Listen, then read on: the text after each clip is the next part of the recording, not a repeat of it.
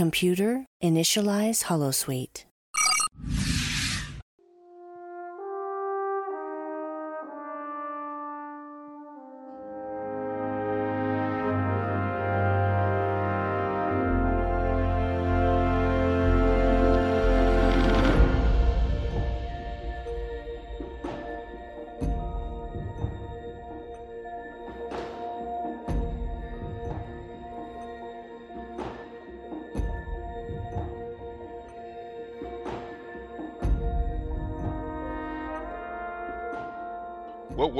Expanse, the Star Trek Enterprise podcast. My name is Perry, and I'm here today with Chris and Jordan.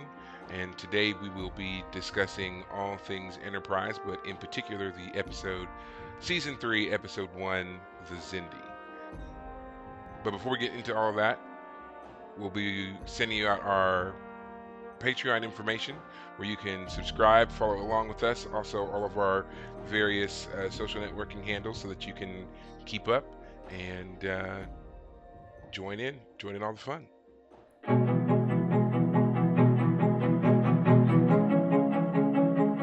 If you enjoy listening to The Expanse, a Star Trek Enterprise podcast every week, then please consider supporting our show by becoming a patron. Visit our Patreon page at www.patreon.com slash NX01podcast. There you can view our subscription tiers. Some of the benefits of becoming a patron include early access to our episodes, bonus episodes, and so much more. Your support helps us continue to maintain and exceed the high level of quality that you have come to expect from this show.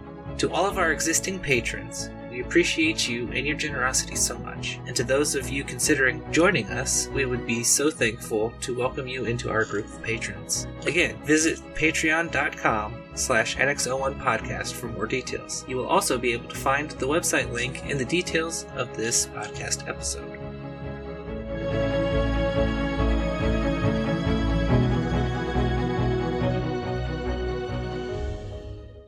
So, again, on this episode, we are talking about the um, episode called The Xindi. This is the episode opener for season three, in which we find the crew of the Enterprise is uh, heralding through the expanse looking for the infamous attackers of Earth. So, Chris, do you want to give us our plot description?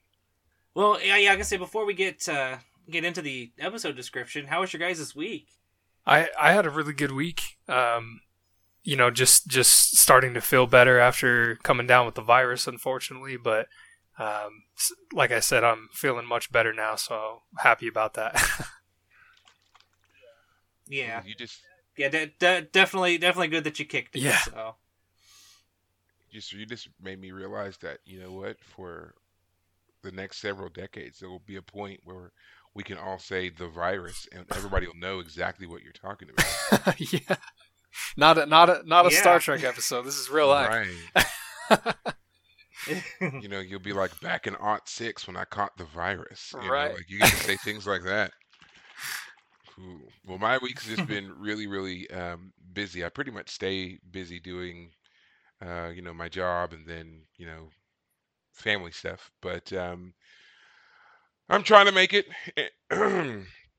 No no virus over here thankfully.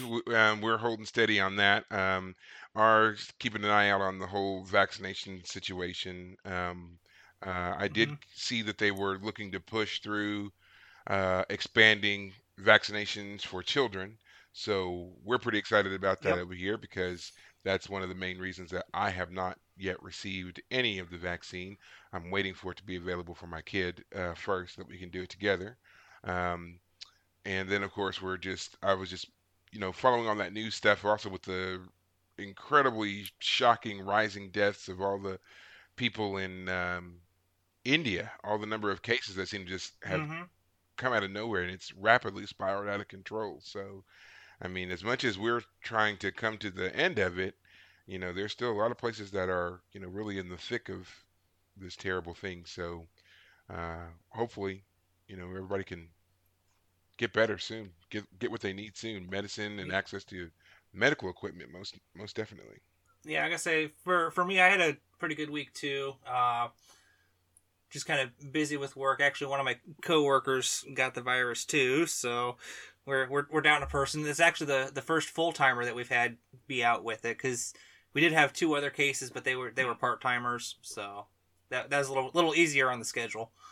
As we record this, two days ago I got my my second dose, and I had the unfortunateness of having to work the day after I got my second dose, and about uh, a little over halfway in, into my shift yesterday, it just really kind of hit me like a ton of bricks. But I've since I was able to get off an hour early since that's kind of how our shifts work, and then got uh, got recouped for for today, and really the only thing I've got left is a little bit of a sore arm, but it's it's going away pretty quick. So That's good. It's good. Yeah. Have you known anybody who's gotten the vaccine and had like um like a really bad, like really severe reaction to it or anything, or or has it just been pretty much the same, like sore arm, little stiffness? uh, I can say yeah, kind of, kind of, kind of funny you mentioned that. My uh, my much better half Heather, she uh, she had the like sort of more of a a sickness reaction than I did. Like, but but she she toughed it out even more. But it was a little easier for her to tough it out at work since she works in an office. So they were able to. It was a little bit easier. She didn't have to stand eight hours a day. Gotcha. Well, that's good. I mean, that's one of the things that you know they talk about the misinformation out there about the virus uh, and the and the vaccines and hmm what's keeping people from getting it and stuff like that. And uh, yeah, it's good to know that you know actual people that I can you know in, hear from, hear about, aren't having negative negative experiences. So always bodes well. Yeah, definitely. Definitely. So yeah, I can tell you from firsthand experience, I, I probably wouldn't. I, I, I- you know, I was really distrustful of the of the vaccine just because it didn't receive FDA approval. It's just kind of been authorized for emergency use and whatnot. Not a lot of long term studies, but as somebody who actually can got the virus, um, I'd say that everything that I've read about the side effects of the vaccine um, are far outweighed by COVID itself. So it seems like a better alternative overall. Cool. Good good endorsement. Good Yeah. endorsement. yeah. Okay, well, yeah. Well, turning our attention now back to, of course, uh, Star Trek Enterprise. Uh, this week again, we were talking about the episode The Xindi. And Chris, do you want to provide us with Mhm. that um, uh, plot description? Yeah. Um, episode kind of starts with them heading off to this uh, mining uh, planet. They uh, kind of talk to the foreman, bribe him a little bit to, to talk to a, a Xindi that he has in as part of his labor force. Um, and sort of in order to, to prove that he is as in that it is a Xindi that he has, they have an unfortunate accident in quotation marks to get get rid of his finger so that way they can do the DNA testing. Um, because uh, Archer and Reed were the ones that went down and talked to the foreman. They come back up. Phlox analyzes it. He's like, "Well, it is a Xindi, but it's not the same type of Xindi that we we came across." Um, and then Archer kind of makes a comparison between you know humans and Neanderthals as sort of the the DNA difference on that. Then uh, Archer and Trip head back down to the the mining facility to talk to the Xindi to try to get the location for the Xindi homeworld. The Xindi says he'll only talk if they help him escape this mining facility, and that's when we kind of realize that this uh, foreman is not really on the up and up, if if you know what I mean. But we could kind of tell just by by his mannerisms going into it, because usually usually has to send out ships to kidnap people to to join the uh, mining labor force there. Next, Archer and Trip are contacted by the Enterprise. They say, "Hey, you know, we found him. We gotta still gotta kind of convince him to to give us a location." And they kind of end the communication. And at that point, that's when they start to lose communication with them because the foreman's going to capture the entire crew of the Enterprise to join the labor force. After that, the the Xindi, Archer, and Trip try or start start their escape. They go up a, a plasma relay that hadn't been used in years, but the foreman decides to open it up because he figures that's where they went. Uh, there's a, a harrowing escape of the plasma, but as they roll out of the maintenance tunnel, they are encountered by the security forces of the mining colony. At that point, back on the Enterprise, T'Pol knows that there's something up since she can't get a hold of Archer and Trip. Uh, the MACOs come in and and kind of stage a rescue. Reed kind of wanted to lead it, but he he finally wiggles it to where he's at least on board the shuttle pods as they go in. They wind up rescuing Trip and Archer and almost rescuing the Xindi, but the Xindi gets sniped by one of the the uh, security forces there on the mining team. Uh, he ultimately dies, but does provide the coordinates for the Xindi homeworld. They follow the coordinates, and it turns out that where the Xindi's original homeworld was was destroyed, and that sort of ends the episode there. So, real quick, down and dirty on that. Yeah. So we get our first look in this episode also of the um, the Xindi Council. That's kind of the episode opener. Mhm. as we see all the the surviving ruling Xindi anyway, talking about uh, the fact they know Enterprise has entered the Expanse. Um, So Mhm. just real quick, I would like to talk about that first scene with everybody. What were your first impressions seeing these guys, these new aliens, um, right there for the first time? What were your thoughts? I really enjoyed, you know, sort of the diversity within that species. You know how they had, you know, the the, the reptilians, which we kind of had seen from from the opener. We had, you know, these really like half praying mantis, half walking stick type insects that they had for the the insectoids. Um, it was neat, kind of seeing the the uh, aquatics there, kind of looking looking like like an eel and, a- and a whale all, all at the same time. The primates, which I mean, they look sort of like us but with ridges, and and the ar- arboreals there. That that was that one was sort of interesting because that one kind of reminded me a bit of uh, Planet of the Apes. Yeah, yeah, good, good reference there. Planet of the Apes vibe for sure. hundred percent Planet of the Apes vibes. I remember watching it when it first aired and being like, you know, which one is our which one are the Xindi and which one are their allies, and uh, you know, are they are they all Xindi? Because at that point in the plot, you know, we weren't we weren't exactly sure what was going on. We just saw a bunch Yeah. of people in a room, you know, plotting against finding out that Enterprise was on its way, um, which I thought was interesting. You know, they kind of decided on a strategy of. Um, of finding out as much information as they could instead of immediately just dispatching ships uh, to counter this threat. So Yeah, they're obviously intelligent. They obviously have a plan, you know, kind of like the Cylons or whatever. Um, and so uh, I thought that that was interesting that they were not, you know, this was a race that we had just seen deploy a probe and kill 7 million people. You think that they're automatically just going to be uh, quintessentially aggressive, um, but they're actually very thoughtful in their actions. Yeah, and it sounds like you Yeah. fell into a, a the Star Trek trope of all the aliens looking the same, because Right. you were looking for the Xindi and which ones were their Mhm. allies. You were trying to figure out who was who. And, Um, you know that aha moment that they were all Xindi. Uh, I'm sure first time watching it was uh, would have been pretty intense there. Yeah, came at the end of the episode, which I thought was I thought was really well done when they when they get to you know that planet, um, Mm.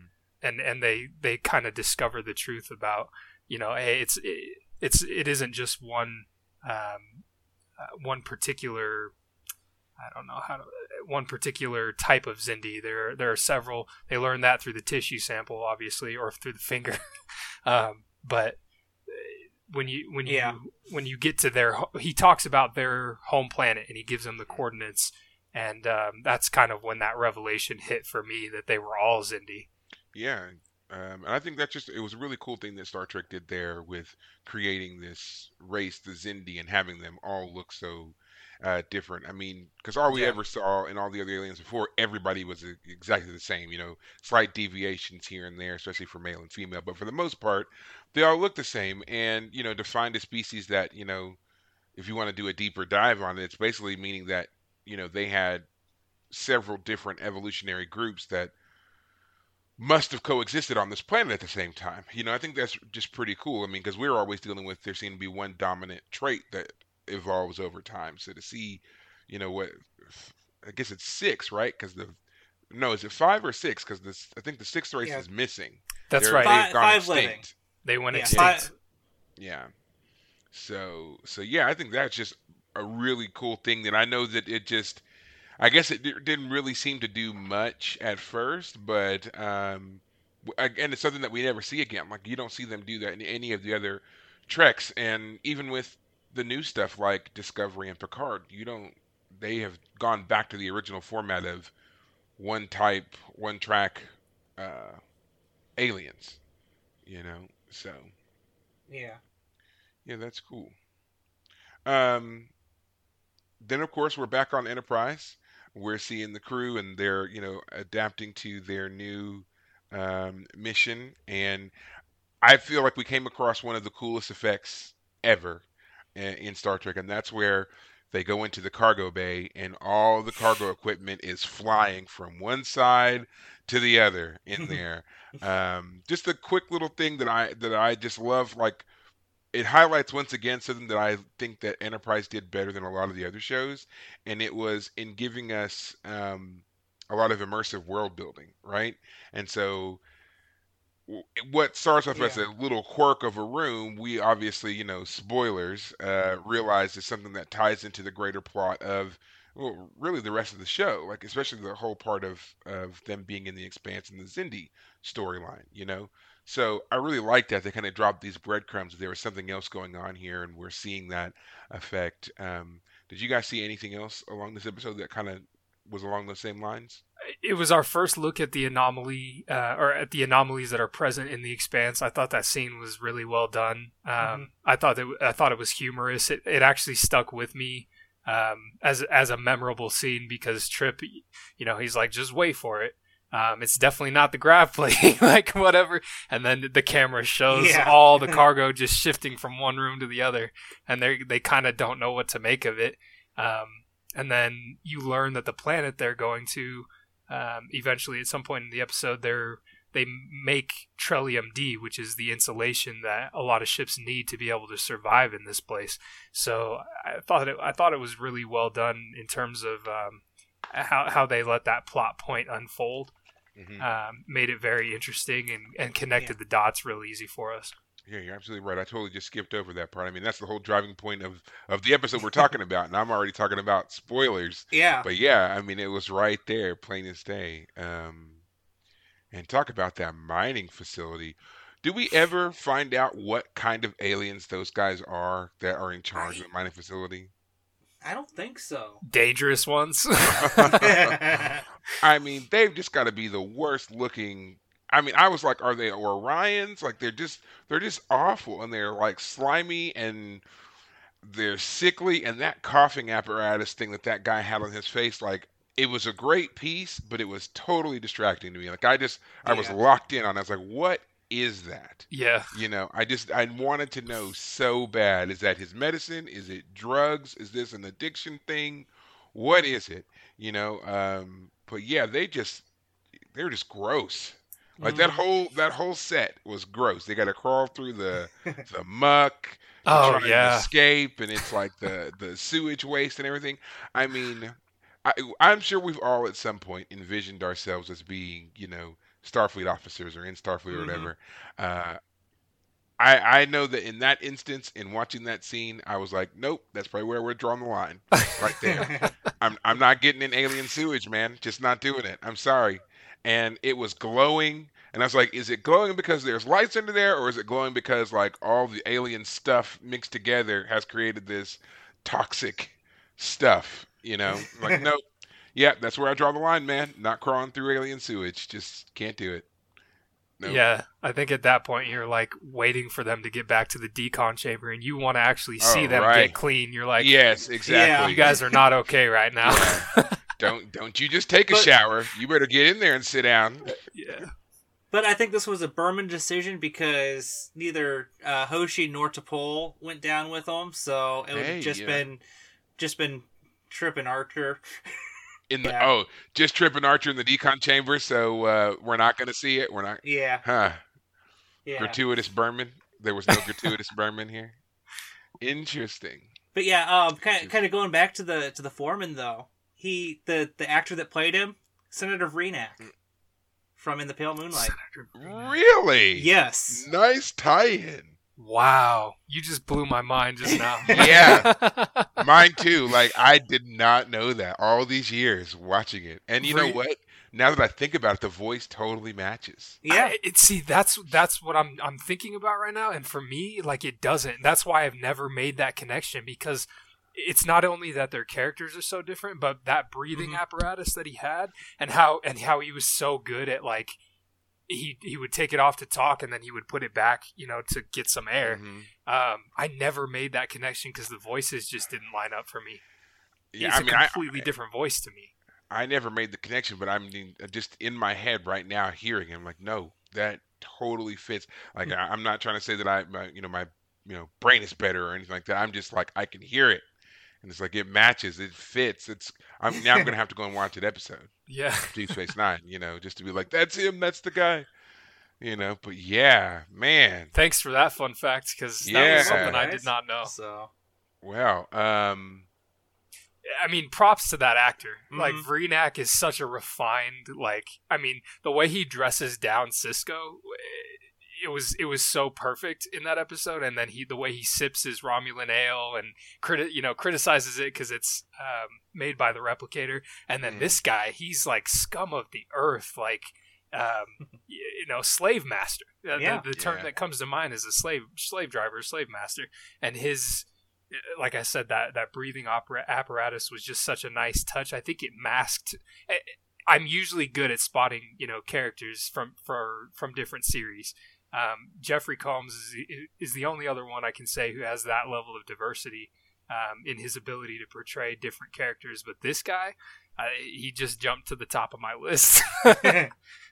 Well, I'd also give credit too to the fact that you know as the shows have progressed, their makeup and stuff has gotten better, and you know, Yeah. he he wasn't Mhm. he he was not a recurring character the way that Jeffrey Combs has kind of become like a fixture in Star Trek. You know, yeah, it's like it's to the point where it's like, is it even Trek if Jeffrey Combs doesn't show up? Like that that's that's how you know synonymous he's become with it. But uh, yeah, no, I'm gonna definitely go back and watch that and. Um, there's some other interesting points about that episode that I mean obviously it's a great one in the pale moonlight you know so Mhm. yeah um, also uh, back to Enterprise though in this episode in particular we're introduced to a new element of of Starfleet and that's the MACOs. Hmm we see them for the first time. We'd heard them you know mentioned before. Admiral Hayes talking about you know are you sure you asking Archer if he was sure he wanted to bring them on board you know and now here we get to see a full on what do we want to call them? A squad, battalion, platoon? Like, what do you? I don't even remember if there was Hmm. ever a name for what they were. yeah.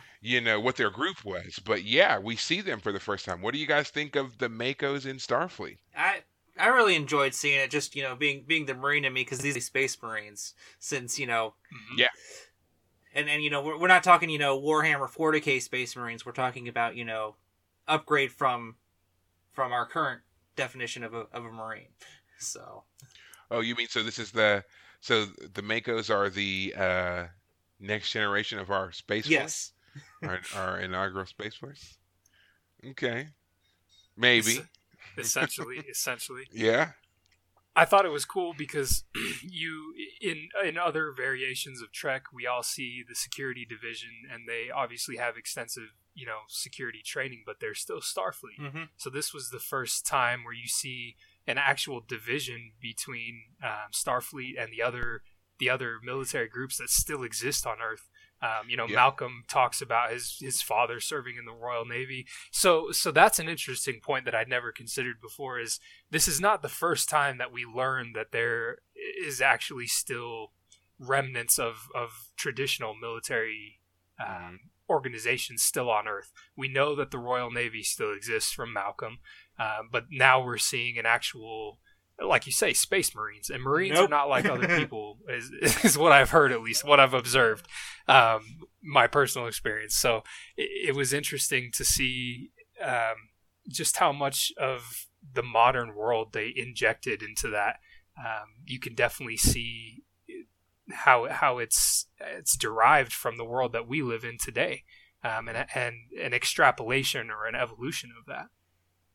Yeah, absolutely. And you make a great point. Like, um, yeah, in all the other treks, I mean, Starfleet, the security force is it, you know. Mhm. And to yeah, definitely touch on the fact that all these other um, military operations still exist, I thought was really cool. And it, uh, you know, it opens up an avenue of, you know, how do we eventually go from having all of these individual military groups to just Starfleet? You know, like everybody's absorbed into Starfleet. Like at some point, clearly there's a changeover, right? Right. You know, those things don't exist um, beyond like I guess ceremonial purposes. But yeah, I mean, like when does that occur? Because I mean, we know the timeline of Enterprise, and we know you know that this should all these things should be absorbed relatively quickly. So yeah, to see them not only still portrayed and also to be so organized and vibrant. I mean, I'm really interested in that backstory. What suddenly is the switchover and makes everybody just um, Starfleet? Um, so they touch on that in Star Trek Beyond, which which was part of the you know I don't not necessarily an issue, but an interesting plot point for me because that that ship, uh, the Franklin, was technically a, a predecessor of the NX-01, is my understanding. Yeah. It was not a Warp Five vessel. Um, it was smaller, but you hear this. You hear what's his name, um, the ca- the captain played by Idris Elba. You hear him talk about actually, you know, the changeover. You hear him talk about that changeover from Okay. Starfleet or from MACO to Starfleet, and how they gave him, you know, a ship. Um, they they turned this soldier with PTSD into you know a starship captain and expected him to go explore strange new worlds, and that's that's not exactly what happened for him. So I don't know if that's just a, a Kelvin timeline deviation or if that actually took place in the Prime universe. I don't think we have enough information to draw that conclusion, but Right. um, it is interesting how they touched on that later. Yeah. And that could also, you know, you, like you said, Idris Elba's character is playing somebody who had PTSD, you know. Um, so that goes back a little bit more into Trek history. And I mean, the only thing that I could think of that, you know, would have him suffering in such a manner would be the infamous uh, Federation Romulan War, you know, Yeah, which is something that we we have never seen in any show right. you know um so it would be really cool to um maybe see a movie that's all about that something that bridges that gap and it's all just about the war I agree. I Yeah. agree. It's i would i would really love to see that as a movie just the whole the war right like maybe do a, a you know episode one episode 2 um Mhm. the starfleet wars you know that would be a cool project and Idris Elba's character in Star Trek Beyond, he mentions not he mentions the Romulans, um, and he mentions the Xindi, so you know that he saw both conflicts. yeah And I think that's where that PTSD is derived from. Um, you know, they they're telling you to go fight species that you've never even, you know, sub- at the Romulan War, they'd never seen what they look like. Um, the Xindi were obviously a fierce species, and and actually one thing that I read was that um, it's possible that his character served as a MACO on Enterprise during its time in the Expanse, because how else would he have known? Eh, who else fought the Xindi? No one else fought the Xindi. It was literally just Enterprise out there. Um, you're right. And also, um, that also sets up some issues with, you know, some continuity, some timeline issues because, I agree. You know, if he fought against the Xindi and was on Enterprise and was in the Romulan War, which we know the Romulan Wars lasted a hundred years, Right. you know, there's got to be some kind of disconnect here. Or, you know, as we also saw, that character was heavily mutated. So who knows, you know, what that mutation did to his longevity, you know, and to the crew, the crew's longevity as well. And I think that was also kind of an overreaching point of, of Beyond I was too. that these guys had been through a lot and they were have been severely displaced from the Federation. yeah. Um, you know, so that's yeah, a, a lot of great tie-ins. Like once you look back, you know, see the forest for the trees, as it were. You know, with all of it. But um, yeah, that's that's cool. Um, I'll have to go back and watch Beyond too. I'm not. Um, it's not that I haven't seen them. I'm just I don't cover them as much because I just have certain issues with um, J.J. Abrams. Yeah. I will. I will forgive. I will overlook it when it comes to Star Trek because it's Star Trek and I love it so much. But yeah, Exactly. If it made it on screen, I'm I'm looking for the connection somehow. yeah, and and like to your point, you know, I'm making those those continuity those continuity errors are more visible to me and to probably anybody watching this show. You know, um, they they know about the Romulan War and, and some of the things that we've been taught about it. They know, you know, season three of Enterprise, and so they're asking themselves that same question. So to kind of try to work that out a little bit um, is something that I have an interest in. You know. Yeah, absolutely. I mean, I know that we, as fans, we talk a lot about continuity errors and things like that, but um, uh, I think that stuff that adds kind of the spice to the conversation, the greater conversation that we get to have with Trek, you know. And then, of course, when eventually the time comes around when people do go back and address certain things, like as much as I don't like prequels, they do provide a lot of um, great fill-ins for stuff that we otherwise were just always left as you know basically off-camera references you know? Exactly. And i mean of course there's the never-ending stream of books that just seems to you know follow forever but i mean yeah i mean but you can't read them all. And so it's great to see some things that kind of come back in and, and fill those gaps um, as well. Definitely you know uh, real quick on the MACOs there uh, their gear. Their gear is not Starfleet issue. Uh, that was the first thing that you noticed in, in, in that combat scene. Yeah, um, somebody pulse had like rifles. a pulse rifles, stun sticks, um, all sorts of cool things that you just go, where where was that? You know, things that are uh, that seem superior to a phaser. Absolutely, right. absolutely. Yeah, so I thought that was cool. Yeah, I was, you know, as soon as they whipped those out, I was like, wait a minute. Enterprise launched from space dock and y'all didn't have some of those in a locker somewhere? Like, how did how did that happen? Yeah, You know, y'all had to go all the way back home to get this? Like you should have had those already. hundred percent, absolutely. Yeah, you know, um, that also kind of ties into another theory that I'd heard about Enterprise too, and, and that even though we do see mention and we hear a lot about Starfleet, that there's a theory running out there that the Enterprise is not actually a part of Starfleet, and that it's the next iteration that is actually the full um, formation of Starfleet and the Enterprise and so forth. So it explains why certain things weren't on the ship and why they had so many difficulties starting out. But I mean, I don't really I don't really care. It's just something that I I had read about once or twice before. Um, but yeah, I still like seeing it. They definitely use the same Yeah. term. You know, there's there's Mhm. a Starfleet Academy that Archer went through, but I believe he was one of the first like people to go through the academy. Um, yeah, Like and- his- and yeah, his yeah, he's the generation that started it. Right, Yeah. and it's clearly not the same organization from Archer to Kirk. You know, it, Mm. it's it's an organization that's evolved.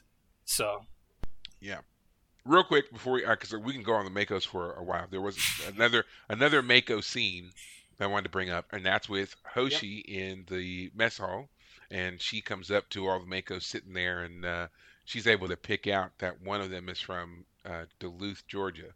that's Minnesota. right. I'm I'm sorry, What'd Duluth. Minnesota. Minnesota. Okay, maybe that's my disconnect because I, um, when I hear Duluth, I immediately think Georgia, and I listened to this guy talk, and I was like, "Listen, I'm from that area. I know so many people from that area. He does not sound like he's from Duluth. I don't care what she says, and um, it's just like I know they were trying to play up her extreme skill and talent as a um, as a linguist, but man, that one was a leap in dis- disbelief that I just couldn't make. I, I wanted to, I really did, but I was like, I'm sorry, Hoshi, I'm not giving you this one. I'm not going to give you credit for this one. No. So, but what did y'all think of that introductory scene of the everybody sitting around in the in the mess hall and you know sharing their before battle meal, as it were? I I really did enjoy it. Um, but I like I liked how how he you know he corrected her and said he was from Atlanta, so that's probably where you got your Georgia connect your your Georgia disconnect as well. Um, but then she's like, you know, well, you you maybe may have left Duluth, but Duluth didn't leave you. exactly. Is it just me? I feel like I don't know. I feel like when they try to write sass on for certain characters, it just falls way flat. Like it's so disingenuous. I'm just like that doesn't sound like anything that person would say. Can you not? Can you can you do something else with them, please? Maybe it was just me and the age that I was. I was I was a uh, teenager, like preteen, 13, Mhm. 14 when that episode probably came out. But I thought it was well done. I, you know, it was the first time we're seeing Hoshi without her, you know, traditional braids or in or whatever, um, you know, different hairstyle or whatnot. I felt like she was, I felt like they were trying to free up her character a little bit and make it known that she's, uh, she's smart, she's attractive, she's, um, she's good at, at, at mingling with people and it doesn't matter what people they are that's what makes her special about it. Uh, as a linguist is she can just go into any group and immediately start relating to them immediately Yeah. start learning their language. So i thought i thought personally that it was a good character development for her but i could see how i could see how other other times it has fallen flat. Definitely i can agree. Well, I mean, I don't think that they were hurting for attractive characters to, to focus No. on, you know, and um, yeah, I think that they definitely were, were trying to do something here with Hoshi, you know, but uh, I don't know. I just I always felt like that was just an odd scene for her. I I point out scenes like this because like I I like seeing when they take the characters and allow for a bit of personal development outside of you know sitting at a console on the bridge and that's all we ever see him doing you know I Mhm. really enjoy those other scenes like this one, but um, yeah, I just was like, I don't, I don't like this one with Hoshi. I just, I don't. Yeah, I guess I yeah for me I I I still kind of enjoy it. So so then the next of course part that I want to talk about is the back to our slave driver and his attempted takeover of Enterprise and crew, and um, yeah, we get to see you know Archer kind of be a little bit of a bit of, bit of a badass for the first time in the season. You know, like we had just come out of season two with uh, you know the Xindi attack and all that kind of stuff, and um, him being the brooding the brooding captain. Now he Mhm. gets to kind of move from brooding into action. Um, so what did you think of his debut fighting with the with the MACOs when they were trying their escape? it, you know, it reminded me of Archer, except he, or it reminded me of uh, Kirk, except he managed to keep his shirt on, um, which I thought was cool. Um, but he, he he immediately springs into action um, as when the MACOs do their surprise ambush, and um, he and and Trip, you know, get get weapons. They take cover. Um, very very conventional military engagement. Um, you can see that they have they're they're falling back on their own training um, and I thought that I thought it I thought it was good. I, I you could tell he was he was happy to see them show up. He was obviously concerned when he lost um, communication with the ship, and that foreman. I mean, he came close to making them all um, you know work on that planet Mhm. in that in that mine. So capturing Enterprise would have been a huge reward. Um, you know, any ship that is that has uh, relays laced with platinum is probably worth a lot on the on the space market there. So yeah, like I say, I, I I really did enjoy seeing Archer getting into it with with, with the MACOs because it kind of showed that hey, you know, he he is he like like he said, you know, previously, you know, he didn't have any issue with non Starfleet being on the on the ship, and he was you know willing to work with with anybody that was going to help him, you know, achieve that end goal of you know really finding out what why it is that that Earth was attacked, and you know try to correct it anywhere possible, up to and including annihilating the those who attacked. Yeah. Um, once again, we see uh, it would not once again, but this is the beginning, I guess, of really seeing action Archer. Basically, you know, Archer is once again demonstrating his very Mhm. hands-on approach. You know, um, he's He's similar to Kirk, of course. He's leading the away missions. He's going on every everything, but then he's also in the thick of the fights and and leading that charge as well. And if you think about it, that is something that pretty much every captain does except for Picard. Yeah. You know, it almost makes Picard stand out even more for the fact that he didn't really engage like that, but all the other captains did. I mean, c- clearly Kirk was our is our pinnacle example. He was on every mission. He was in every fight. As you said, his uniform got ripped so many times. I mean, I mean, he was keeping seamster uh, seams people, you know, costume designers in business for forever. You know, but um, yeah, I mean to see that in Archer as well, and then of course we with we get it with Sisko in the war and Janeway uh, several different times. So it just once again highlights how similar to the other captains Archer is, and so it's I like it because it's one of those situations where people are always talking about when we compare the captains and everything else, and they kind of leave Archer off. But I'm like, he has so many of the same characteristics Mhm. as the other captains. Like, I don't see how you can't see similarities, you know? Um, and I definitely like it because it highlights a key fact of of Archer and Sisko that I like, and that's how protective they are of the people that they serve with. You know, he's not afraid to put himself out there and um, you know get dirty and to fight for them, and even to the point where he's risking himself for that Xindi that they had um, liberated, basically. You know, so I just appreciate stuff like that a lot, and I really enjoyed the I guess physicalness of that scene. Some of the other scenes filmed in Star Trek with fighting can seem very, very, you know, well, choreographed, you know. Yeah. And this was not that, not that. I feel like it was well done. I agree. It was. It reminded me of like a, like a you know a conventional military engagement that we see Mhm. on on different shows. Um, you know, be, between actual Marines and actual soldier, soldiers in today's world. There was a scene that stuck out to me upon rewatching that episode um, that I think distinguishes Archer among the other captains, and that's when um, that's when they're trying to leave, and the MACOs have rescued him, and he and he he looks at the Xindi and says, "Where the hell do you think you're going?" And then you know, and then tries to get his men up the stairs and whatnot, and he's the Xindi has to beg him to take him with him and convince him that he knows something, some intelligence that's actually valuable. And Mhm. Archer takes that leap of faith, and he, you know, it wasn't because he had his best interest at heart, but then again, when you just said, you know, when they're when he risks himself for that Xindi, they're taking fire after that Xindi gets hit, and he picks him up with Trip and loads him into the shuttle. So the the fluctuation between you know, hey, I'm about to leave you here, um, versus you know, hey, let's get him into the pod, and he's got he's got intel.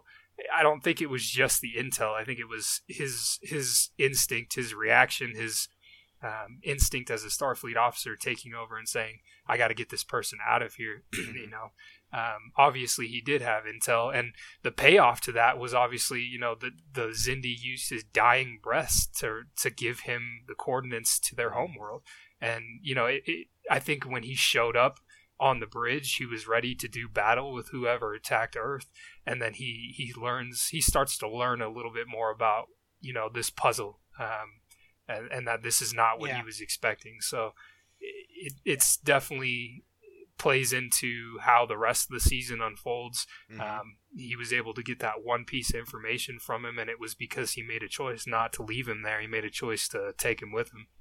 Yeah, and also plays into the character development of Archer. You know, like again, we we do see a change in his character, and as you just highlighted, like you're seeing a the the kind of the split of how he's thinking. Like he's yes, he's got to preserve this, get this information that could potentially lead them to you know that next key piece with uh, finding out this indie, but also in saving this man's life. You know, um, And what I like about it is, is it's not a bipolar reaction. You actually see Yeah. him struggle with the decision.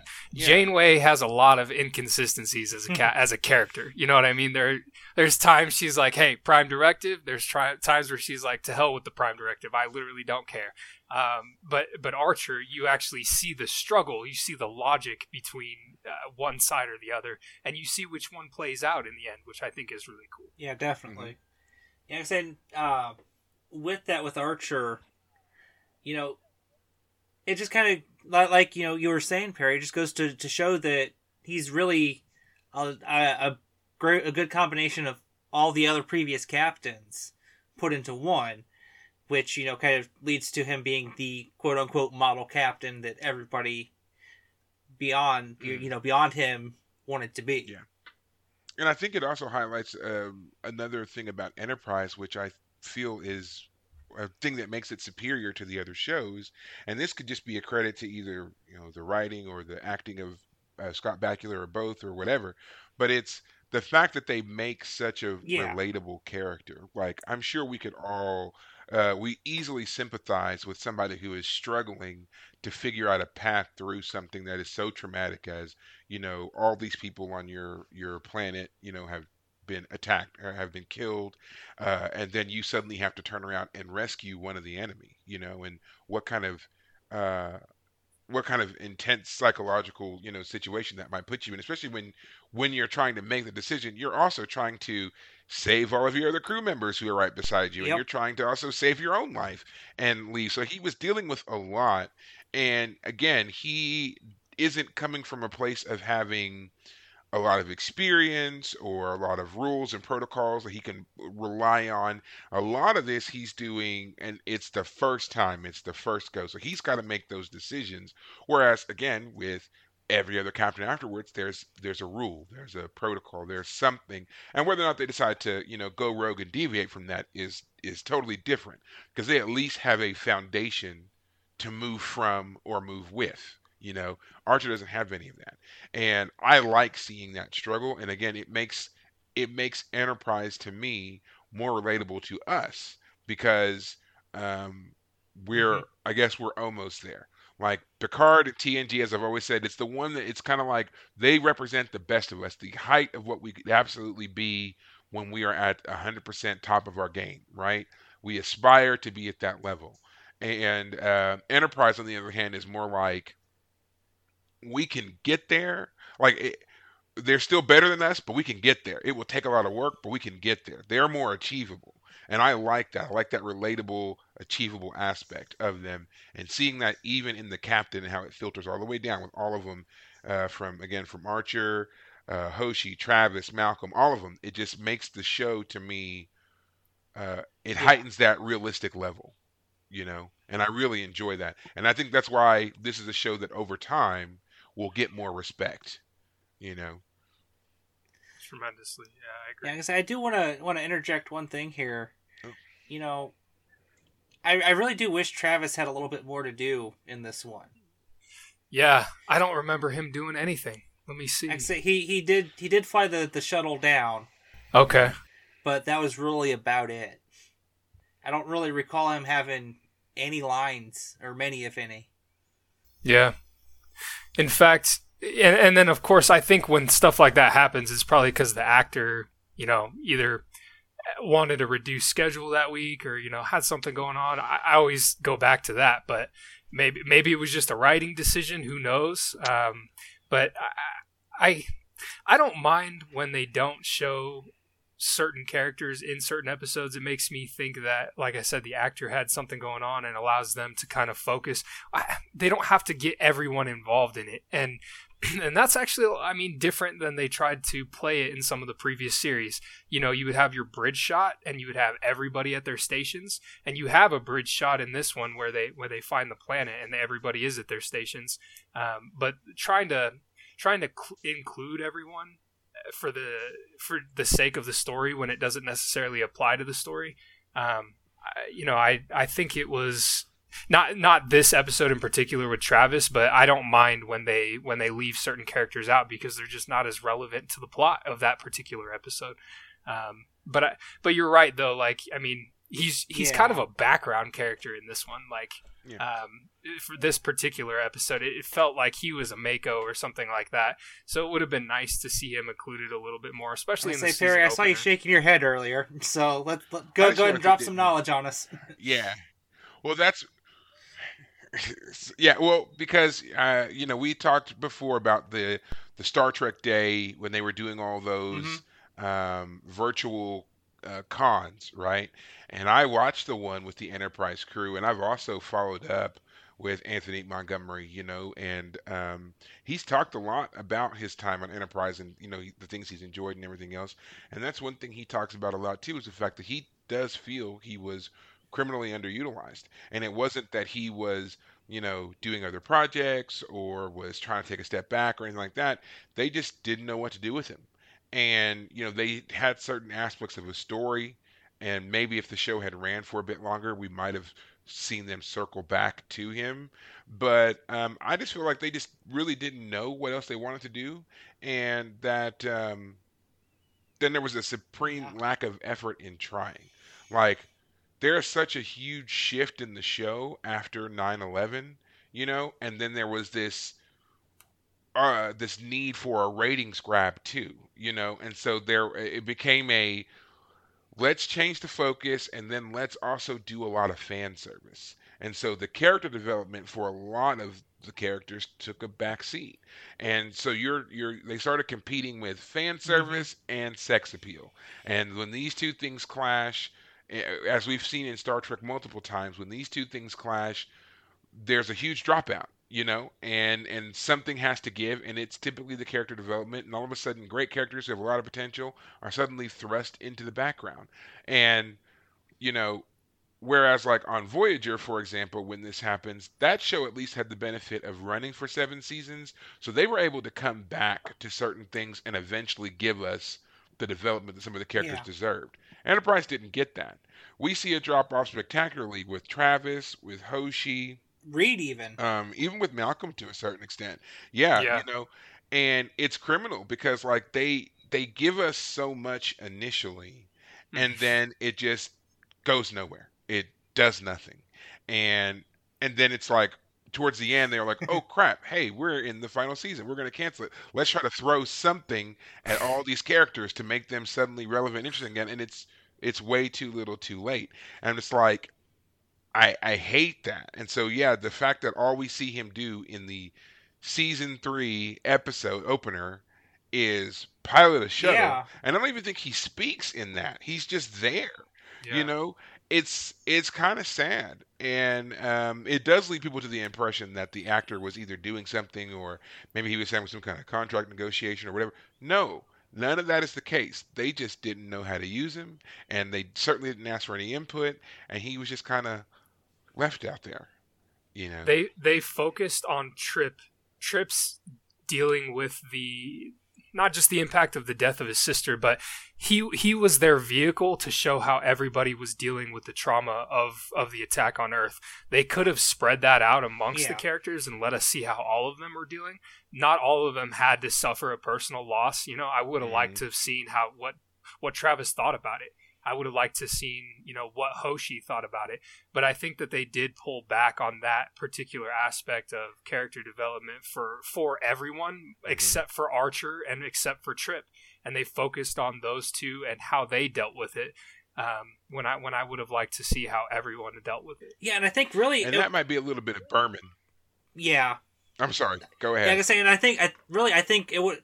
They had a great opportunity there with Travis because you know he wasn't raised on Earth. He wasn't born even born on Earth.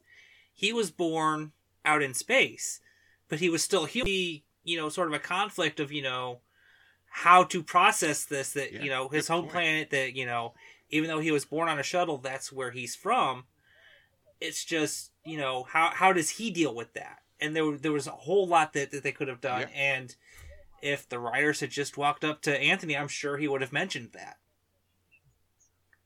Yeah. Yeah, Yeah, that's a that's a good point. They could have highlighted, you know, maybe that that sense of disconnect for him. The argument. I mean, obviously it's significant, it's important, but he he's rarely been on Earth. He probably doesn't have the same connection to the planet that everybody else does. And okay, so one way they could have explored that is by going Yeah. back to his brother. You know, the last time we saw any any serious development between for this character was when he was on the horizon again, visiting his family. Um, and then again, they tried to throw us some bones in season four. I know exactly what you're talking about, Perry. Um, but it, the last time we really saw significant development at this timeline in Enterprise was when he was on the horizon, and him and his brother they made they made a vow to keep in contact.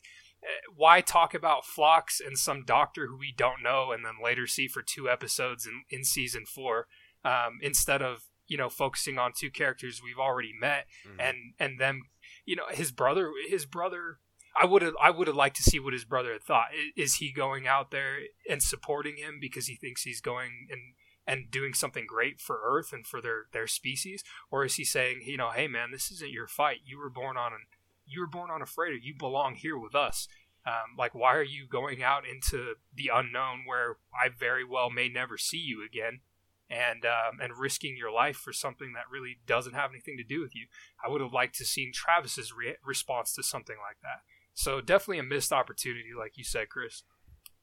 Well, that ties into something else that we had discussed, Mm-hmm. you know, with their their lack of tie-ins of other characters to give us, um, again, a greater sense of connection with them. You know, like uh, I know, you know, we had said, especially you know, dealing with Trip and the loss of his sister, um, how much more poignant for us as viewers that would have been had um, we gotten to see him interact more with said sister. You know, Right. uh, seeing them do, you know, phone calls, basically the Star Trek equivalent of phone calls or anything like that, versus just hearing this in in just that one episode, the off-screen death of this character. Right? We there was nothing that connected us to Elizabeth except for Trip.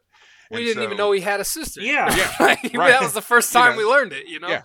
and so then okay you know here we are with uh, again another missed opportunity with with Travis where they went through the process of giving us Travis's whole not only his whole backstory but we see his brother and his mother and the ship he was raised on and everything else and so here's a chance to kind of revisit that and give us that connection with them that family element you know and they were like no, we're not going to do it. In fact, you're not even going to talk this episode. Just uh, just sit in that cockpit and wait for us to come to you because that's it. So you're Yep. going to do so. Yeah, another missed opportunity here, and uh, I think that might have been another Berman situation because the Yeah. focus of Trip and the sister was the inroads to um, the relationship with T'Pol. You know, so they needed that connection to give him that in to start the romance with T'Pol. You know. Yeah, de- definitely. And I mean, at, I I think probably at the time people were like, you know, this is kind of coming out of left field, you know, with with Yeah. the whole Trip T'Pol relationship. But actually, the way that they they wound up getting it written, actually, it, it it made it to where there was a lot of fans that that was that was their their Star Trek ship, you know, you know, screw screw uh Troi and, and Riker, th- this is the actual Star Trek love story we want to see. It is because it, I mean, it- this is weird. It reminded me of the connection between Kirk and Spock. Like, you know, they they obviously. I think a lot of people shipped that, and I've seen you know entire internet threads about the love that Kirk and Spock have for each other.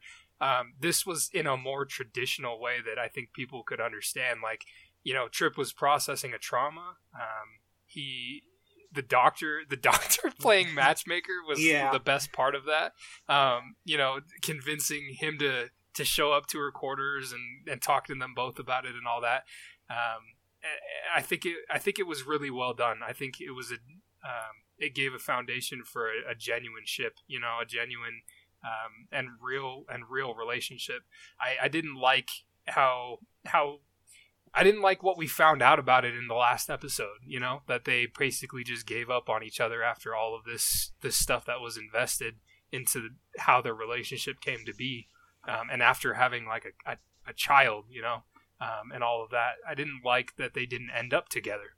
Um, but to see to go back and see how they created the relationship between them, I thought that was really well done. And it starts there's an attraction between them in previous seasons, but I mean, he's she's literally topless in her in her. I don't know which one's quarters in this episode. it was her- it was they're hers. doing, you know, It's they're hers. doing neuropressure, and this was um, this was an ex- exploration of that relationship that uh, we hadn't seen previously because it hadn't had just hadn't developed to that point. It was just a passing attraction. Became something more serious when you when you let somebody help you through a trauma.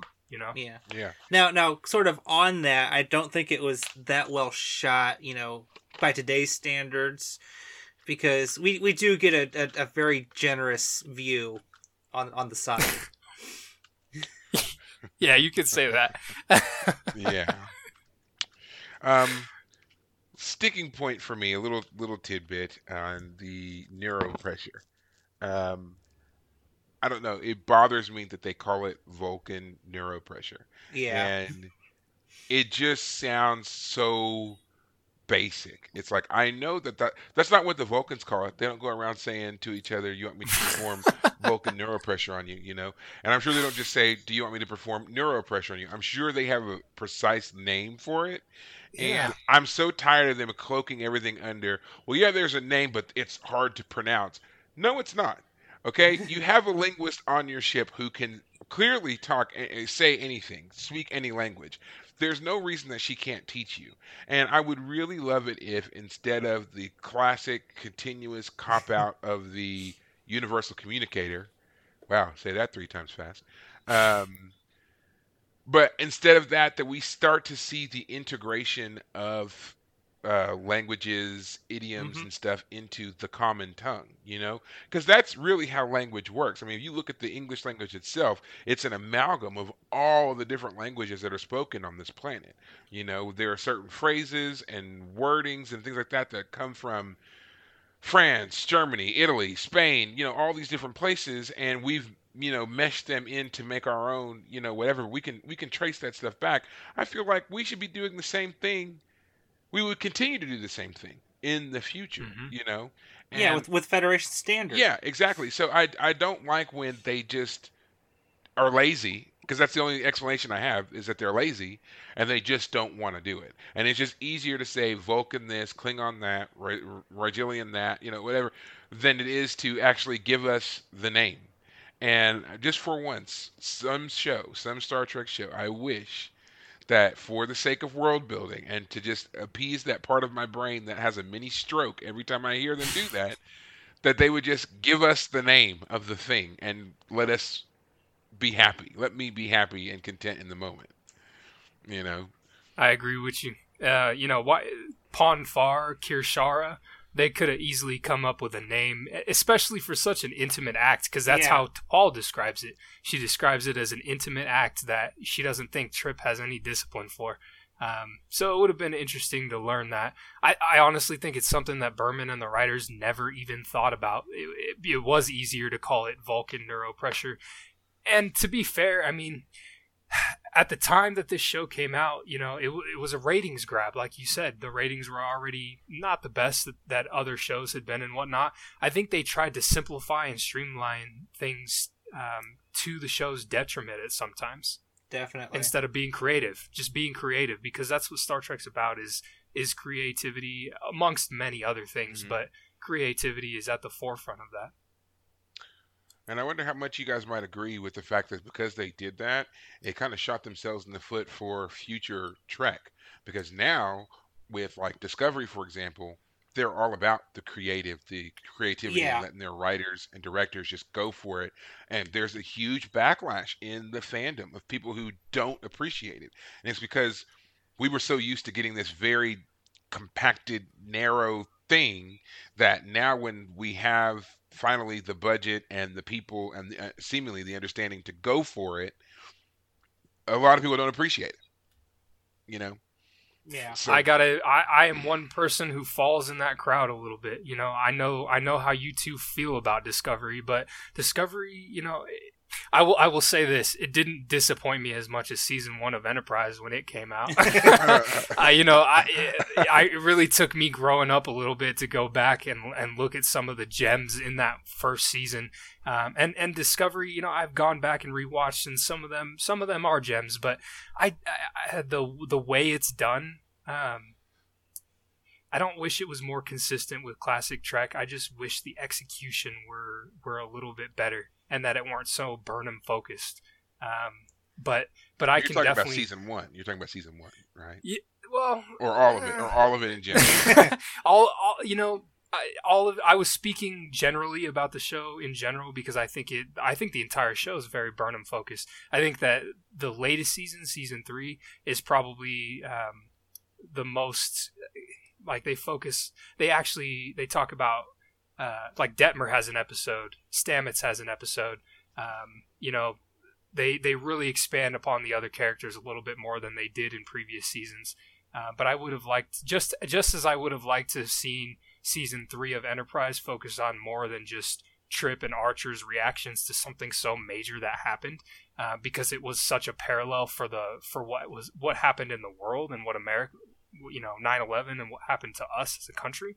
Uh, I would have liked to have seen um, in Discovery them expand a little bit more um, beyond her character, but um, you know it, it's all Trek. You know, it's all Mhm. Trek, and there are all good things in in every episode that I can pull out. Mm. Um, just just as many bad things. I just wish that they would get the execution of Discovery to to mirror the creativity that you're talking about, because some of it it just falls flat for me, and obviously obviously it falls flat for some other people too. So you know maybe we can have a podcast about maybe why that is sometime, but. Um, Patreon special right there. yeah. it's interesting to talk about. Yeah. Um, I just think that with all with all treks, I, I think it takes a certain kind of experience to appreciate them. Sometimes it is simple, the simple virtue of growing older, and then you get to watch it again, and you glean something more from it. Um, and I think that's why Star Trek continues to be so popular because I mean, the show that you watch as the as a kid is not the same show that you watch as an adult. Right. You know, um, so yeah, and we're constantly changing. We're constantly having different experiences, and I honestly think that despite, because I'll agree, I think that uh, Discovery had a very rocky start, but despite that, I think that it's going to bear out as um, a really good Star Trek show. They do a lot. They throw a lot at you, and when you're not ready for it, it can be a bit overwhelming, almost to the point where it's just like it's almost desensitizing you to the next episode, which is a, a detriment to binge watching a show like that. You know, you kind of do need to have a little bit of time to sit with it. But I mean, and I feel that way because that's also how I felt about Enterprise. When Enterprise first started, I didn't like it either, Mhm. and I had so many complaints and everything. But as I watched the show, um, so you know, the first time through, yeah, I, I came away from it being like, uh, I really wish they hadn't done this one. I wish they had gone a different direction with Trek. But then coming back to it years later and watching it, I was just like, okay, this isn't the same show. I do see some different things that I can appreciate about it. And then, of course, because there was nothing else, I watched it again and again. And by the time I was through my probably fifth or sixth rewatch, I saw all this other stuff that now I was like, oh man, such a great show, such great potential on this and this and this. And I really wish they had done that. And I realized that I was, um, you know, kind of like a reborn fan in a way. And I think the same thing's going to happen with Discovery when when we have the opportunity to kind of sit back, rewatch it, and discuss it in in context. I think a lot of people will find they enjoy it far more than uh, they then they don't, you know. But uh, it just has to get there, and, and that's it. Yeah. I agree. I hope they grow the beard in season four.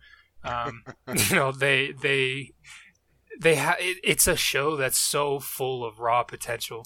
Um, and and much like Enterprise was, it, it, of all of the Star Trek shows, it reminds me the most of Enterprise, and that's just because some of the some of the episodes, some of the times, leave me with disappointment, just like Enterprise did. Mhm. But I, I do go back and watch Enterprise, um, especially some of those earlier episodes, and I I glean more from it, like you said, Perry, and um, I know that I'll have the same experience with Discovery, so I'm looking forward to that too. Absolutely. Uh, yeah, it's just a matter of time. Absolutely. Okay, so um, we have been kind of beating this episode around for a while now. Yeah. um, so let's get into um, favorite moments and final thoughts. All right. So give me give me two favorite moments from the episode and then your final thoughts. How about that? All right. Kris, you start. Yeah. I, I was already trying to cook it up there. Um, so here, probably probably the first favorite moment for me would have been there there towards the beginning with with Hoshi talking to to the MACOs and and them kind of you know talking talking about or kind of talking about how they they kind of coalesce and bond and everything. Uh, the second one, um, I would say probably reading Archer's sort of shock and appallment, really, at, at you know them getting handed a finger to to verify the the Xindi. Mhm. So, but um, as far as final thoughts on the episode, I do think it is it's a strong episode or strong uh, season premiere, but I don't think it's the strongest season premiere, at least for for Enterprise. Um, I, I and, and as far as you know the the whole catalog of Star Trek season premieres, I'd say it's probably in the middle. But it's definitely definitely good when it gets us gets us at least started on our journey in the expanse and you know presents more problems that we'll pick up later on and and and solve from there. Okay, Jordan. Um, that that scene with Hoshi in the mess hall with the MACOs, that's one of my favorites. You know, they all stand up when she comes and uh, when she comes to join them. Um, and I think, you know, it, it, displayed to me that they have respect for her and her rank and all that. And and it also made me think, you know, well, who who in the military, um, you know, Major Hayes or whatever, I would mm-hmm. think he would outrank her because because of how how ranks work, right? But they all stand when she comes to the table. So are they doing it because she's a woman? Are they doing it because uh, just out of respect because she's Starfleet? What is it? Um, you know, tr- in traditional military doctrine, um, you really only stand when a superior officer comes up. Um, and so I, that that made me think a little bit. Why are they doing this? Um, and I love their her interaction with them. Uh, I like cheesy moments in Star Trek. It reminds me that there's a place for it, even in the, even far in the future. You know, um, I, I go for that cheesy stuff, man. Um, yeah, and then my other favorite part was uh, where they where they meet the Xindi. And he's like, "Are you a Xindi?" He's like, four fingered Xindi. What do you want?" so that was my second favorite uh, part. Final thoughts. Um, I would say that this was actually a strong season opener. I'm trying to think back on all of them. You know, you got Broken Bow. Um, you got, I think, part two of the of the Suliban one in season Shockwave. two. So for Enterprise, and yeah, Shockwave part two. Um, so for Enterprise in particular, I felt that this was a and I and I felt this at the time when I first very first saw it. I was like, I like this. I like the direction that this is going. I like the it was a different time. It, was a. I felt like the reaction to the attack was appropriate, and I felt like this episode was a reflection of that. Uh, uh, and and um, it was a lot more action oriented. I love action oriented Star Trek episodes. That's just that's just a, a love of mine. Um, and so I thought of all of the season openers. I'm trying to think. I think the next season opener, season four, episode one, is that home? Storm or Stormfront. Stormfront Part Two. Part One. Uh, part one, part one. Yeah. Okay, you're right. So I actually I have to disagree with you, Kris. I think that this was the strongest season opener that Enterprise ever had. Okay. Um, I liked I liked the things that they did in it. Okay.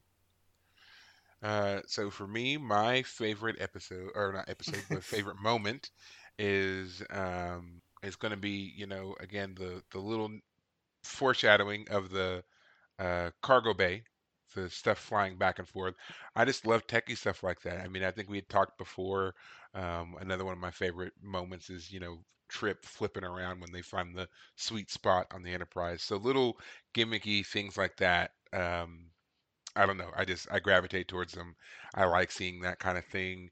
Uh, again, it helps with the immersive world building, which I guess is what I'm always looking for with Star Trek as a way to, you know, really feel like I'm more into uh, the world itself that I'm, that I'm watching because that's what I really want. Like in my heart of hearts, like we all agree, we all want to be in, in Star Trek, you know. So yeah, so seeing things like that, um, and watching their reactions and trying to gauge like what would my reaction be if a bunch of equipment just flew across the wall, you know. Um, yeah, I, I I just enjoy things like that.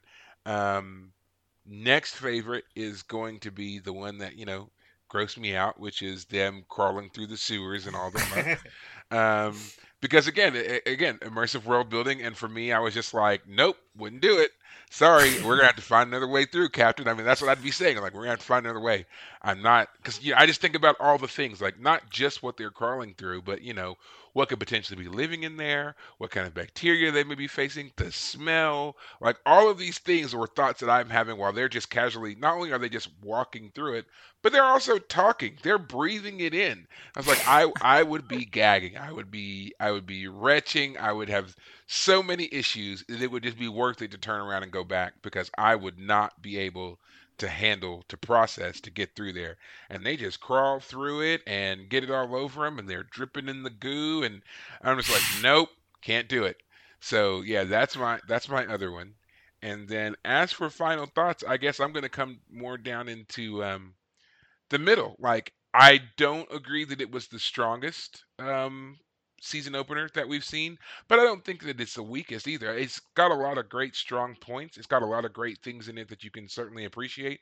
But I also think that it falls flat in some areas by not giving us the kind of connection that we would like to have with certain crew members when they're dealing still with this traumatic loss or the understanding of uh, where certain people are coming from. Um, you know, like with the MACOs and stuff like that. Uh, uh, just just little things like that do it keep me from being like, okay, great, solid episode. A lot of great potential, which is again, I think the recurring theme of Enterprise, but they just kind of dropped off on certain things. So I guess I'm in the in the middle uh, there on this one. But yeah, again, still Trek, so of course I still enjoyed it. Yep, I think that that's sort of the consensus Definitely. that even in, even even bad tre- Trek's like pizza. Even if it's bad pizza, it's still pizza. exactly. that's a good analogy. I like. Yeah. That. Well, all right. We are gonna go ahead and call this one done. Um, our next episode of The Expanse, just give a little preview there, is going to be the anomaly. So if you are interested in following along with our discussion, go ahead and watch that episode before you listen to our podcast. Uh, yeah, and Jordan is going to be the one driving that one, so he's going to be his first time hosting. Looking forward nice. to it. Thanks, thanks nice. for uh, showing me the way today, Perry. I, I, picked up a lot of things that I'll probably be using next week. Oh man, well, first first time out doing that in uh, a good number of years, so hopefully I uh, I hit the mark. definitely, definitely. All right, guys. Well, thank you all for listening, and we will catch you on the Expanse next time. The Expanse, a Star Trek Enterprise podcast, is produced and hosted by myself, Kris Hill, Perry Freeze, Jordan Brown, and Chris Trabuzio, and is a part of the Holosuite Media Podcast Network. To keep up to date on all the news and updates from The Expanse, be sure to follow NX01 Podcast. This show is brought to you by Holosuite Media. Computer, list other available Holosuite Media programs. Loading Holosuite Preview Program 4 The Sci Fi Feminist, a feminism and pop culture podcast. Yes, uh, cosplaying as Lara Croft doesn't work, but that did spark my interest in her. And for my master's dissertation, I wrote about Rise of the Tomb Raider. And continuing into my current study, she's still the topic of research and investigation. So I feel like um, we're basically best friends or sisters we are really close, me and Laura. It feels like I have some personal relationship with her, which is why I'm really happy to share my research about Laura Croft at this point in this podcast. Loading Holosuite Preview Program 4 The Voyagers, a Star Trek original, animated, and Kelvin Films podcast. Full honesty, I did find that the scene was seemingly long when they were driving with him and, and Scotty to get to the Enterprise when they were in their little capsule. I felt that that was a very long scene driving around the whole Enterprise. But find yourself someone in life that looks at you the way Kirk looked at the Enterprise. I mean, that was a beautiful moment. And I absolutely adored when Spock came back onto the Enterprise just how everybody on the bridge, like Uhura and Chekov and everybody, they just kind of rallied around him. And it was a really warming moment just to see that original core group of people just celebrate him and happy to see him. Computer, deactivate Holosuite.